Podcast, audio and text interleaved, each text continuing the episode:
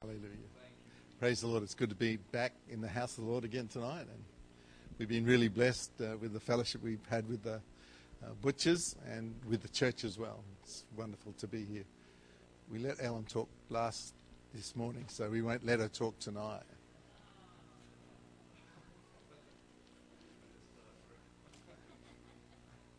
No?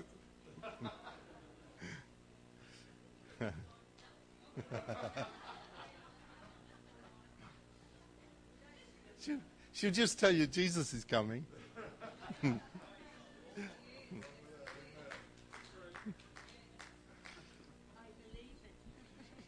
I believe it, don't you? Amen. Amen. He is a good and wonderful, wonderful Saviour. And you know, you are so blessed to be here tonight.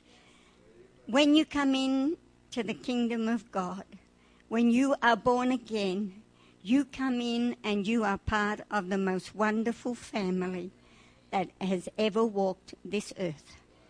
You are a special people. You are a called out people. You belong to Him, the Lord of Lords and the King of Kings. Isn't it wonderful to have a dad like that? Even when, when you're 70 like me, he's my dad. And he is alive and well. And if I can leave anything with you tonight, keep on keeping on. Stay true to Jesus. You will never find anybody else like him in all the world. I know if we've got young married couples here tonight, and I think of Chelsea and her husband, and they think there's nobody else like each other. They think she thinks he's wonderful, and she got a shock when she found that he leaves his dirty socks on the floor, doesn't pick 'em up and put 'em in the dirty clothes basket. But she thinks the sun shines out of him, and he thinks she is extra wonderful and gorgeous. And so they are. I love my hoggy, believe me. We've been married 47 years and it gets better and better. But there's nobody like my Lord. Nobody like my Jesus. All right? Don't ever forget, there is nobody like our Jesus. And if you will just keep on keeping on, don't, don't miss coming to the house of God. Unless it's dire, don't miss coming to the house of God. Because we build one another up, we encourage one another. And do that. Hopefully, next year we'll be back to see you again. I hope so. I want to see you all here, but I want to see this place filled to overflowing with new faces. And when people come in here and they feel God's love through you, they want to stay. They want to get acquainted. They want to find this one that you have found. He is somebody special. He is somebody awesome. And he loves me. Oh, and it takes a special somebody to love somebody like me. But he is a good God. He is no respecter of persons. He is just wonderful and altogether lovely. And may the Lord bless you richly and keep you in his hands.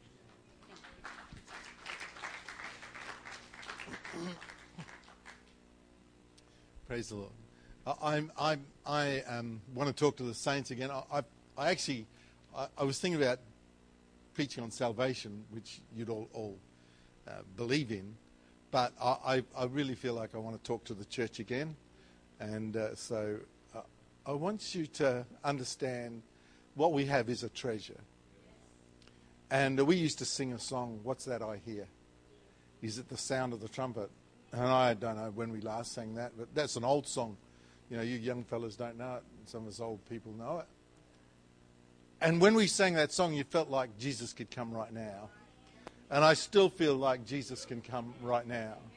And uh, it doesn't matter how long you've been walking with Him, you've come too far to turn back. And I, I'm, I'm just one of those silly people that think that Jesus is coming anytime. Uh, we're flying back to Melbourne tomorrow. Jesus could come before the flight. Uh, that's just what I believe. And, uh, and uh, uh, He's touched our lives. Uh, you look at us and you think we're weirdos, and we are.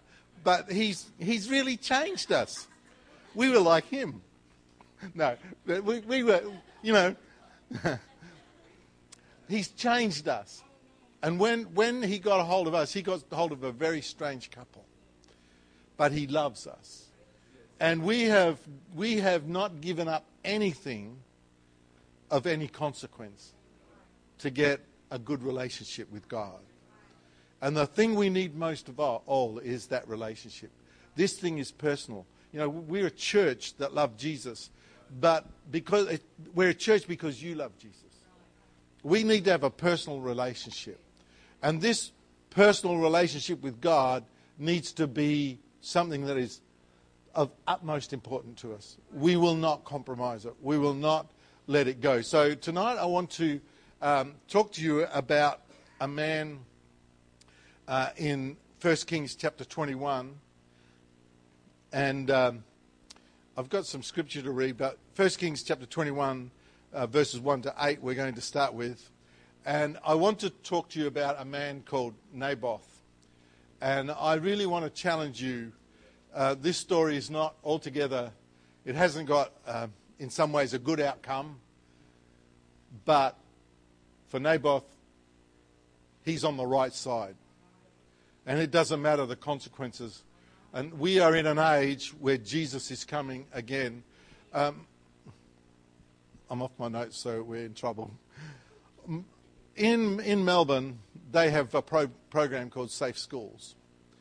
And uh, Safe Schools, uh, they wanted to introduce it in all the schools in Australia.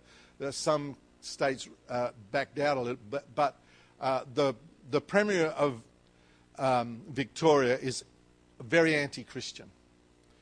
And uh, he, he is absolutely sold on safe schools.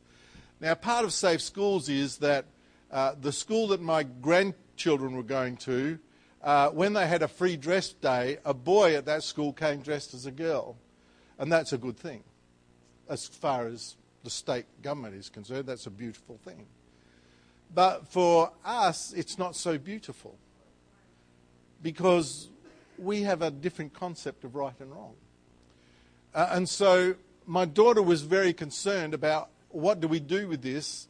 So she started to look around and she found that there was a, a, an Assemblies of God school, a brand new school that opened, uh, that they were offering special prices because we're in a poor area.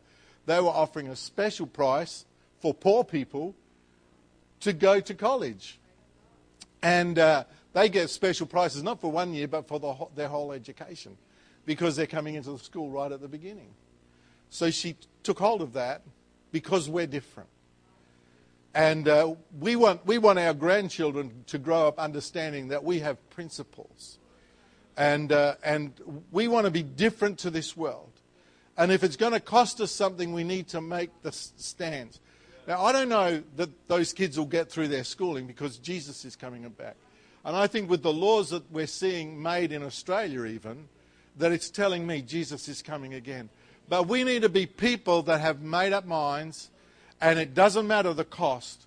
Uh, if, it, if, if we have to, if we have to um, be martyred for the kingdom of God, we need to have a made up mind that whatever the price, if it's martyrdom, it's martyrdom. If it's uh, that we can't go here or we can't go there, we're going to accept those things because we are children of God. And we, this that we have, this that we have, is better than Naboth had. Naboth had a vineyard but we've got something better. We've got the Holy Ghost in us. Uh, and and he, he convicts, he, he guides, he leads, he, he prompts us. We can't afford to give that up for anything. So I want to just talk about uh, Naboth this evening. Father, we just pray that you would bless us as we look into your word. And Lord, uh, once again, we're looking uh, this time in the Old Testament, but Lord, we understand that, uh, Lord, these uh, things uh, happened for our guidance, for our direction. Lord, we just pray that we can get something uh, out of uh, Naboth's experience, that we can get hold of something for tonight and, Lord, for our lives, and that we would uh, have that same conviction that Naboth had. Lord, we just pray that you speak to our hearts. We ask this in Jesus' name. Amen. So 1 Kings chapter 21, verses 1. Uh, I'll probably read down to verse 7. And it came to pass after these things that Naboth, the Jezreelite, had a vineyard which was in Jezreel, hard by the palace of Ahab, king of Samaria. And Ahab spake unto Naboth, saying, Give me thy vineyard, that I may have it for a garden of herbs, because it is near unto my house, and I will give thee for it a better vineyard than it. Or, if it seem good to thee, I will give thee the worth of it in money. And Naboth said unto Ahab, The Lord forbid it me that I should give the inheritance of my fathers unto thee. And Ahab came unto his uh, came into his house heavy and displeased because of the word of which Naboth the Jezreelite had spoken to him. For he, he had said, I will not give thee the inheritance of my fathers. And he laid him down upon his bed and turned away his face and would eat no bread. But Jezebel, his wife, came to him and said unto him, Why is the spirit so sad that thou eatest no bread? And he said unto her, Because I spake unto Naboth the Jezreelite, and said unto him, Give me thy vineyard for money, or else, if it please thee, I will give thee another vineyard for it. And he answered, I will not give thee my vineyard. And Jezebel his wife said unto him, Dost thou now govern this kingdom of Israel? Arise and eat bread, and let thine heart be merry. I will give thee the vineyard of Naboth the Jezreelite. And if we go down to verse 13, we'll read verses 13 and 14. And there came in two men, children of Belial, and sat before him. And the men of Belial witnessed against him, even against Naboth, in the presence of the people, saying, Naboth did blaspheme God and the king. Then they carried him forth out of the city and stoned him with stones that he died. Then they sent to Jezebel, saying, Naboth is stoned and is dead. And so they think that they've won because they've killed somebody that, that has some conviction in their lives, they think they've achieved everything. And we need to be people, it doesn't matter. We are children of God. We need to have strong convictions. Uh, we, we need to be people that when we are tested, we stand. Uh, we want to, I want to be, you know, a, a, man preached a long time ago, trophies of, of hell, backsliders that, that, that have fallen away. But I want to be a trophy of heaven. Somebody that that has stood for what we originally believed in. I want you to, I want to see you all. When we get to heaven, I want to see Jesus, but I want to see the people of God sta- standing, that they get to heaven, they've achieved the result. And it doesn't matter which way we come, we're going to get there because we hang on to our convictions. And we are living in an era where, where uh, compromise abounds. Uh, we learn about compromise everywhere. We see it in every facet of life. But as Christians, there should be no compromise. And compromise, when there's a compromise, it's the greater that steps down to the lesser. The lesser doesn't come up. Compromise, it's always the good coming down to something less than good. And so we need to have made up minds. And we may not be, be being challenged right now, but we need to understand before the challenges come, I'm going to live for Jesus. I'm going to serve Jesus. Doesn't matter the consequences. And we, we, we have good lives here. You know, we can ha- have church freely. And I'm, I'm thankful for those things. But we still need to have made up minds. You know, if, pre- if pressures come, we're going to hold on to those things. Our Christian heritage is not for sale at any price. I hope that's the way you feel. This is, this is not saleable. What I have is not saleable. We actually had a person, uh, she was a Jewish woman, and uh, she came and, uh, and we, we uh, gave her a Bible study. But before we gave her the Bible study, um, she wanted to know how much it cost. We wanted to do exploring God's Word with her. And she wanted to know how much, how much did it cost. Because if you went to her, her father, who was a rabbi, and you had training from the rabbi on anything, he, you had to pay him for it. Uh, and so, how much does it cost it's free. We don't charge for that. We, we want to do a Bible study with you. And so the Bible study was done with her, exploring God's Word was done with her. And then she decided she needed to be baptized. Uh, so, how much does it cost to be baptized? And by the stage we got to that kind of thing, I was saying to her, salvation is free. It's the free gift of God. There is no fee on this thing. we, we get hold of all these things at no cost to ourselves because the price was paid by Jesus Christ. This thing is free, but we need to have some uh, convictions on it that still it's not for sale. We, we got it freely. Freely we'll give it, but we're not going to give it up. We're going to hang on to it. And so Naboth had a vineyard, and it was a, uh, an inheritance that was passed down to him from his ancestors. And uh, it was a property that uh, possessed more than natural value. It wasn't just something of value, but to Naboth, it was his heritage. It was something that was passed down and passed down, and therefore it wasn't just a piece of land, it was his heritage. And if he had children, he was looking to pass it down to his children and to his grandchildren. It would go on and on. It was a heritage. It wasn't just a, a, a parcel of land. And uh, uh, it was something of enduring significance. And uh, it had great value to him. And that was the reason he refused to sell it to Ahab or to Jezebel. He wasn't going to give it up to anybody because it was actually God's gift to his grand, grandparents and it had been passed down to him and he was not going to give it up.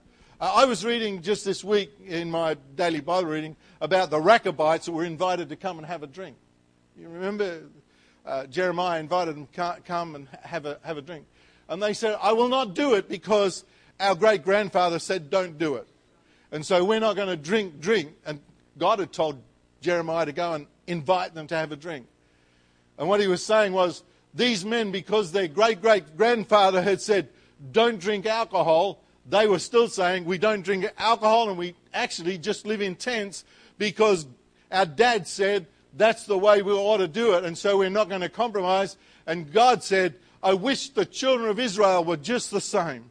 That they had some backbone in them that they would hold on to the truths and not compromise them because basically they'd thrown them all away and they, they were going to go into captivity because they cared nothing for the things of God. And uh, it, it only takes money to leave an inheritance. It's just money.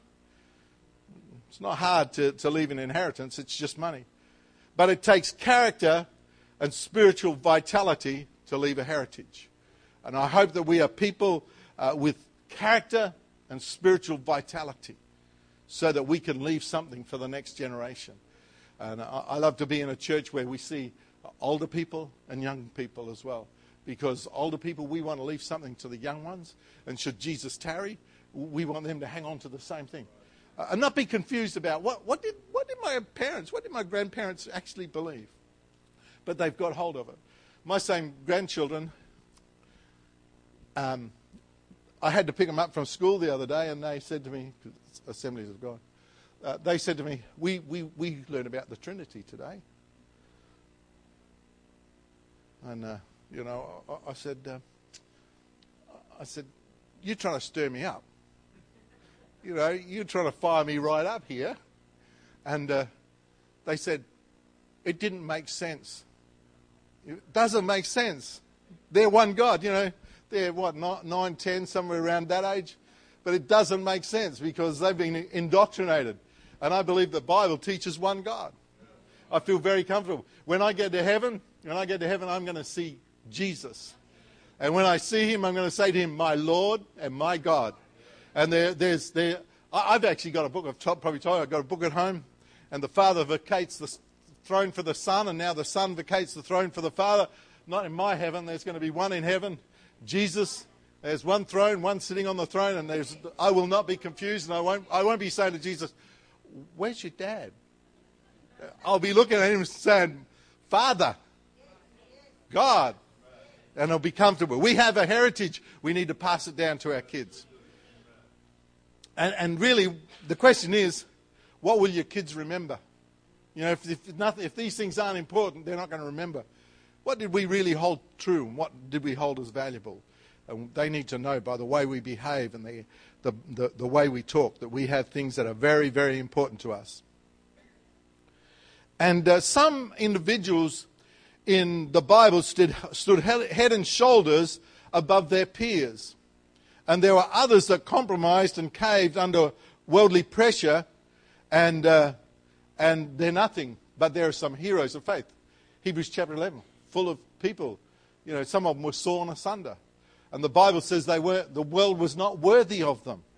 But they had some backbone, some steel in them that they believed the promises of God and they acted on them no matter what the price was, they acted on them. But just a few examples. Uh, David challenged the giant in spite of the Philistine's superior size. David was willing to take him on. Uh, the other man had armor and weapons, he just had a sling, but he knew uh, in, in, in, the name of Jesus all things could be achieved. And uh, he was willing to demonstrate it. He held on to his belief. Gideon he brought down the Midianites and their allies in spite of the, uh, the, the, the, amazing odds that were against him. You know, 300 men brought down that army because God was with him. And uh, he, he was a weakling. I actually was almost going to preach on, on him, but he was a weakling. And he had the kind of faith that, you know, many of us have. We're not Abraham's, we're more, we're, we're, we're more like him. And, uh, and uh, um, but he had, a, he had a faith where 300 men could overcome an army because God said he was a mighty man of valor. And he actually heard it and thought, uh, I'm not sure whether you're talking about me, but it seems like you are, so I'm going to do what you tell me to do. Three Hebrew children went into the fiery furnace. Uh, they, they did not fear the king's command. And in actual fact, they said to him, whether we, whether we live or whether we perish, we're not going to bow down to your idol because we've got convictions. And, and I believe that when they were thrown into that fiery furnace, they actually didn't know what the outcome was going to be, but they had convictions that whether they burnt or whether they didn't burn, they were going to stand true to God and they were not going to bow to the dictates of the king. And they came out of that with uh, no bonds, no smell of fire on them. Daniel prayed in spite of the lion's den. He had a conviction. He had such a conviction, those men knew what he was going to do. If we can get this rule passed, we'll get him because he's so predictable with his adoration of God that we will get him. And they didn't have to wait for a week, they got, would have got him on the first day. As soon as it was passed, they would have gone at the time of prayer and said, There he is. We knew he couldn't resist. And they've got him. But he's thrown in the lion's den and he escaped. But there are many. In Hebrews 11, there's many that didn't. That they paid the price. But the question is in our time, in your life, have you made up your mind you're going to stand for God? And when the pressures come, it's too late when the pressure comes to decide, well, uh, what am I going to do? You need a made up mind today that if should pressure come tomorrow or next year or next year, I'm going to stand for God. And it doesn't matter what the pressure is. I'm going to stand for Jesus Christ. Matthew chapter 12 verse 20 says, He that is not with me is against me. And he that gathereth not with me scattereth abroad. I want to be on Jesus' side. Uh, I want to be on the Lord's side. And, uh, and uh, I, I want to be a part of his team because ultimately God's team is going to get to heaven.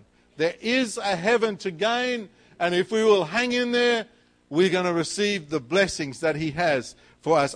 And we're receiving blessings today. It's not like we're missing out now. We've got everything now. There is no middle ground uh, in Christian conflict. There's no middle ground. We are either on one side or on the other side. We're either on the side of right or the side of wrong. It's black and white.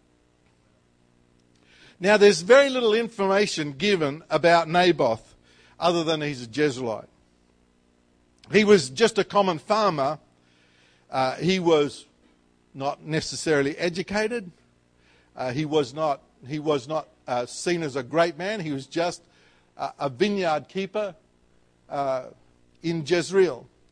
But he did have that backbone of steel.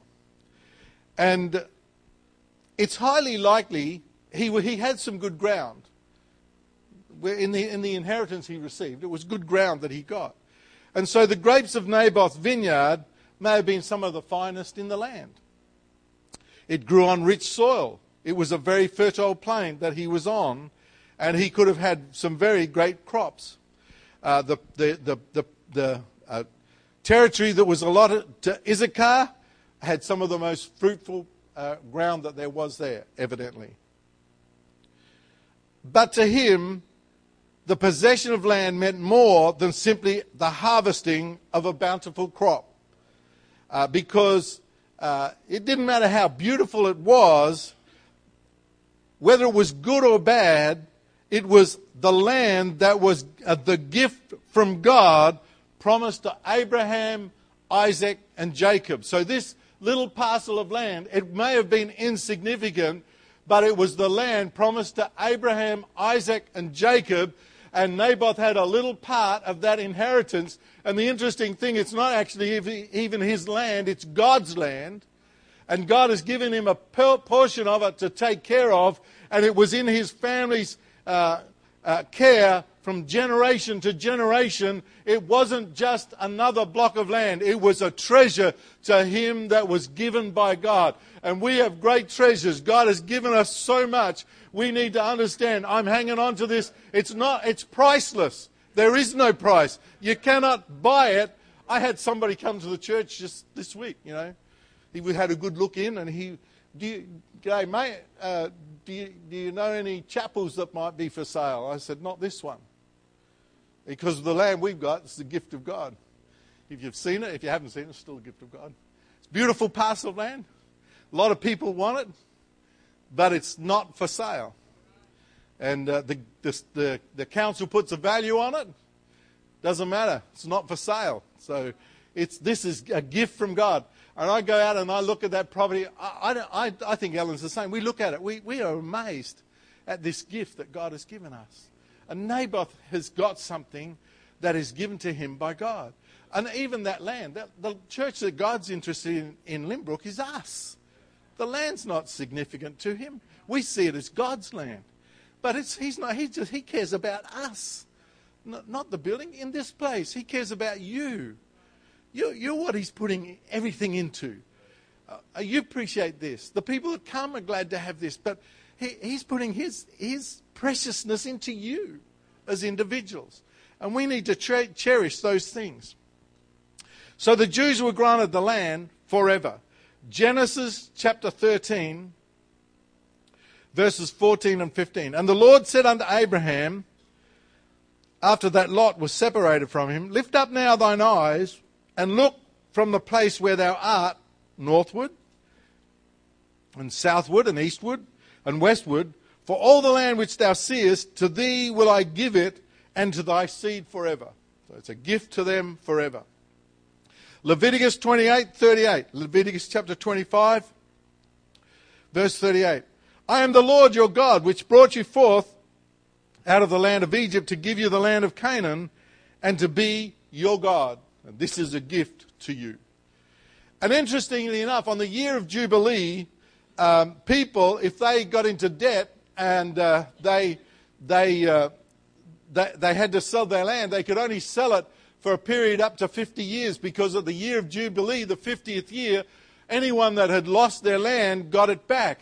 And so um, if, if, um, if Brother Butcher wanted my property, and uh, say there was 40 years to Jubilee, he would make a transaction with me that would take into consideration that there's 40 years till Jubilee, then he's got to give it back to me. If it's only 10 years to Jubilee, he would take that into consideration. I would get less for it because he knows in 10 years' time it's got to go back. Because this is a perpetual inheritance. So he can get and use it for a period of time uh, um, if, we, if we do a trade on it but it's not his permanently. Uh, at the year of Jubilee, it has to come back. So, Leviticus chapter 25, 23. Leviticus chapter 25, verse 23. And the land, sorry, the land shall not be sold forever, for the land is mine. For you are strangers and sojourners with me. The land of Israel belongs to God, but he, is in, he has given it as an inheritance to the children of Israel to take care of his land. Numbers 36 and 7. So shall not the inheritance of the children of Israel remove from tribe to tribe. To every one of the children of Israel shall keep himself in the inheritance of the tribe of his fathers. You can't get somebody else's. You can't give yours up. It belongs to you. It belongs to them. You can trade it for a period of time, but ultimately it has to come back to you. So the land was a chosen land, a promised land, and it remained uniquely God's, not other people to negotiate about. Deuteronomy chapter 11, verse 12. A land which the Lord thy God careth for. The eyes of the Lord thy God are always upon it, from the beginning of the year even unto the end of the year. And I'm actually believe that God's eye is still on that land. It's still special to him. So, all of Israel is not just another piece of real estate. And uh, this farmer, uh, he was doing more than just tilling it and uh, planting uh, and uh, enjoying it because it was because of the soil, but as a farmer in this uh, period of time, he viewed his land not just as a piece of real estate, but his gift from God. And so Naboth is treasuring it. The sad thing is that a lot of other people at that time were not treasuring it, but he still held on to it. And we may be in the minority, but we need to be, hang on to what God has given us. We need to treasure this thing. The doctrines that we have, the experience we have, the promises we have, the touches we have from God. We need to treasure all these things. So, for 500 years, since the time of Joshua, genera- generation after generation of Israelite had treasured their inheritance. They held it as a sacred trust. Naboth, Naboth saw it as a sacred trust. And they considered their land a God given possession that came to them with the terms of the covenant relationship. The land represented their relationship to God. This is God's gift to me. It's a treasure because God loves me so much. He's given me this parcel of land. And I'm not going to give it up because I love Him so much. It's part of that relationship. And we, of all people, should be uh, people that have relationship with God. This thing is all about relationship. And so we need to treasure the blessings we get from Him because it's showing us that God really does love us. And the things we have, the truths we have, they're treasures, they're gifts from God, and we can't afford to squander them. So Naboth saw the promises and provisions of God for himself and his family in this parcel of land.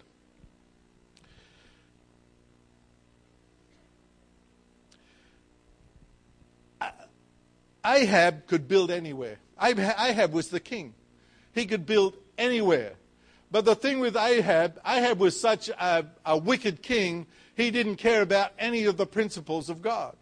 Sounds a bit like the Premier of Victoria.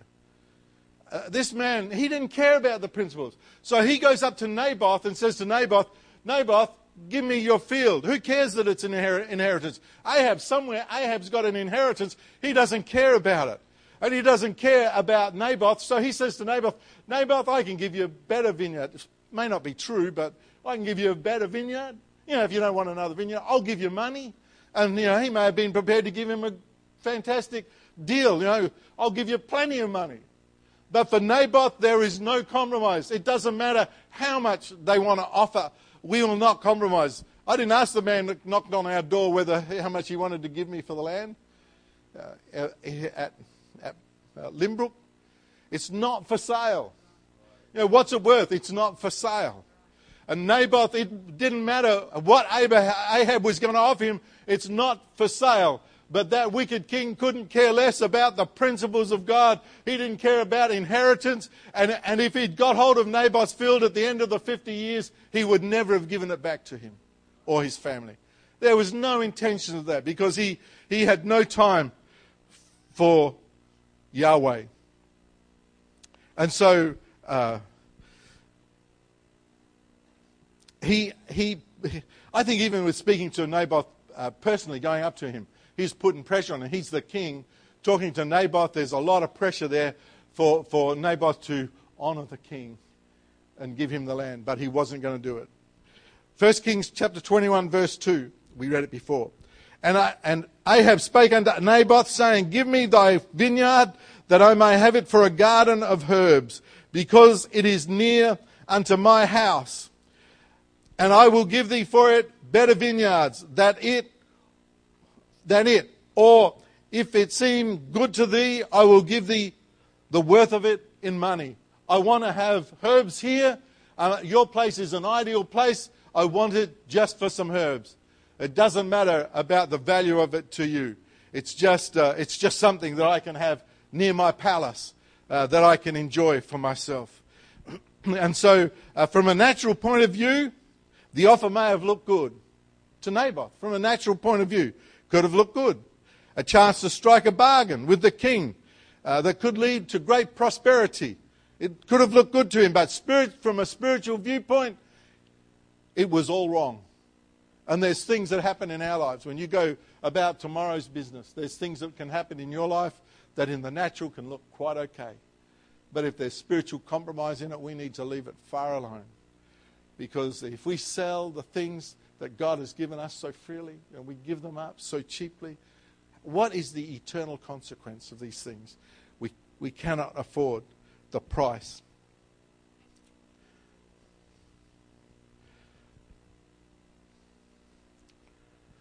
When Naboth refused it, he knew, uh, he knew the reputation of Ahab.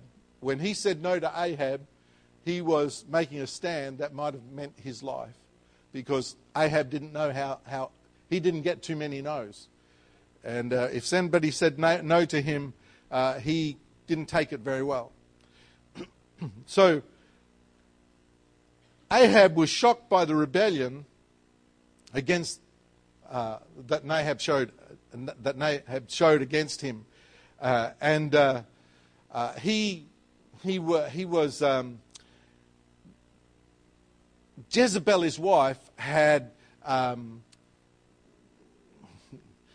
made him give up all his principles. Jezebel uh, was um, uh, an idol worshiper that caused Ahab to give up any godliness that he had for the sake of his wife. And so uh, he, he was uh, in that place where nothing was important to him. Naboth, uh, Ahab had never dealt with a man of Naboth's caliber. And uh, when he refused his inheritance, Ahab did a very strange thing. He went to bed and wouldn't eat and spat the dummy, and he's the king. But uh, Naboth said this in uh, 1 Kings 21 and 3. And Naboth said to Ahab, The Lord forbid it me that I should give thee the inheritance of my fathers unto thee. I cannot do it, not because men say or because I just don't want to, but God won't let me do it. And so we need to have principles, not, not we shouldn't have principles that says, I don't do that because the pastor said I can't. You, if you've got that kind of conviction, it's not going to last very long. There's no use saying, I don't do it because somebody said. I need to have convictions because God says it. And I need to understand the, the, the principles, uh, the, the principles that we hold as a church, they're not held because the pastor said or somebody did. It's because the Word of God says thus and such, and we want to conform to the Word of God. And so it, the question of compromise, it's not whether Ellen's willing or I'm willing, but is God willing? And God is not willing for compromise. He's not in the business of compromise.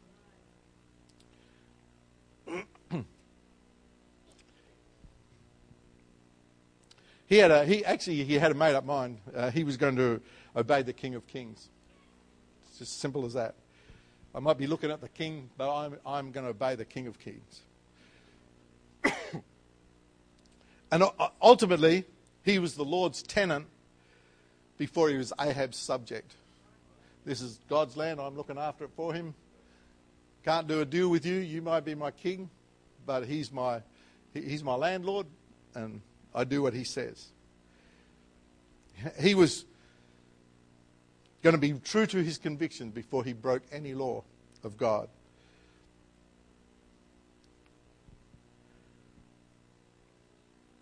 That's, that's a strong backbone.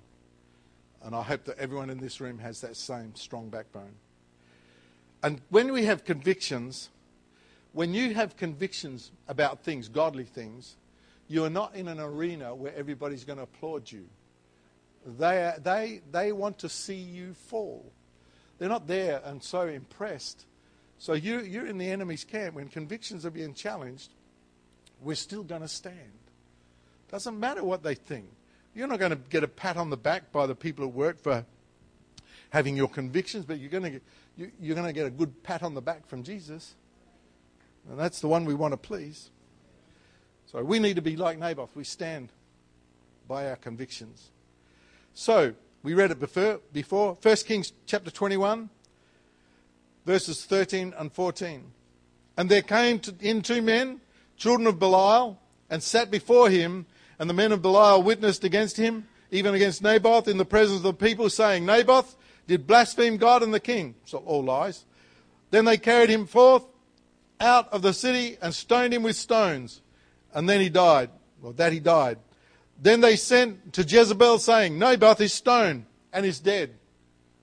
And the amazing thing is, I actually think one day I'll see Naboth in heaven. Because the story, that's the story just told. But it didn't finish there. And he paid a price, and I hope that we're people that are prepared to pay the price, whatever it is. But here's Ahab and Jezebel, they would have held a party because the man is dead. We didn't have to pay for it, we just take it as our own now. And uh, they would have got very excited. Proverbs 23 and 23 tells us, buy the truth and sell it not. Also, wisdom and instruction and understanding. We need to get hold of those things, and when we get hold of them, don't give them up. Don't give them. There's, no, there's nothing of value better than the principles of God. And the world system runs counter to that that is godly and decent. But we're on God's side. I hope I'm looking at people. I'm on God's side. And in every, every age since the day of Pentecost, the devil has tempted Christians to conform to the world. It's not something new, but he's been tempting Christians to conform to the world. And you are being tempted to conform to the world. Uh, there's a lot of pressure on us today to conform to the principles of the world. We're getting it from our governments, we're getting it from the people we mix with, that, that pressure to conform to this world. But you need to have made up your mind. I'm going to stand for God. I'm holding on to the principles of God. I'm holding on to this relationship with Jesus Christ. 1 John 2 and 15 tells us, Love not the world, neither the things that are in the world. If any man love the world, the love of the Father is not in him. Romans 12 and 2.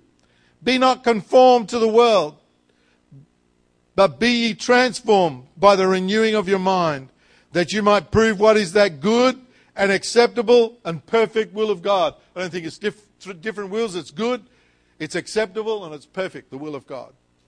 But we need to be addicted to that with no compromise. You can't talk me out of it. The call of the world is very subtle, but we need to recognize it, and we're not going to bow to it. There's a saying every man has his price. Every man has his price. Esau smelled the spicy pottage and gave up his birthright. Judas sold the Savior for 30 pieces of silver. That almost blows my mind but for 30 pieces of silver. Others have given it up for the price of popularity or fame, wealth or prestige. But what's our price? What's your price? I trust there's no price. I'm not going to give this up for anything. Some of us, we've been walking with the Lord for a long time. And I hope that, old fogies, you've got a made up mind. You know, come too far. Younger ones, you may not have been walking very long, but Jesus is coming back.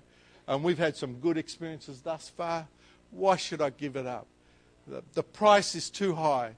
I cannot afford. When, I, when God cleaned up my, my life, He lifted a weight off of me that was so heavy.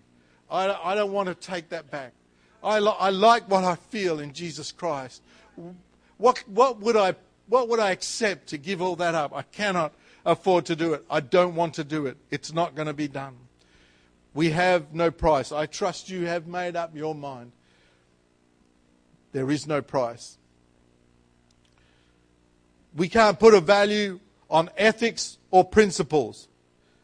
We can't afford to bow to the gods of pleasure in this life, or we will only have a life of regret. The value of a human soul is too profound for us to comprehend. What is the value? You know, when somebody's sick, doctors will do anything to keep that, that person alive at this stage. They'll do anything to keep that person alive. Why is it? Because they see a value in that person. But we as Christians, we see the value of a soul greater than they see it. God saw the value of a soul that he was willing to robe himself in flesh and go to Calvary. We cannot. What, there is no price that we can give for our soul.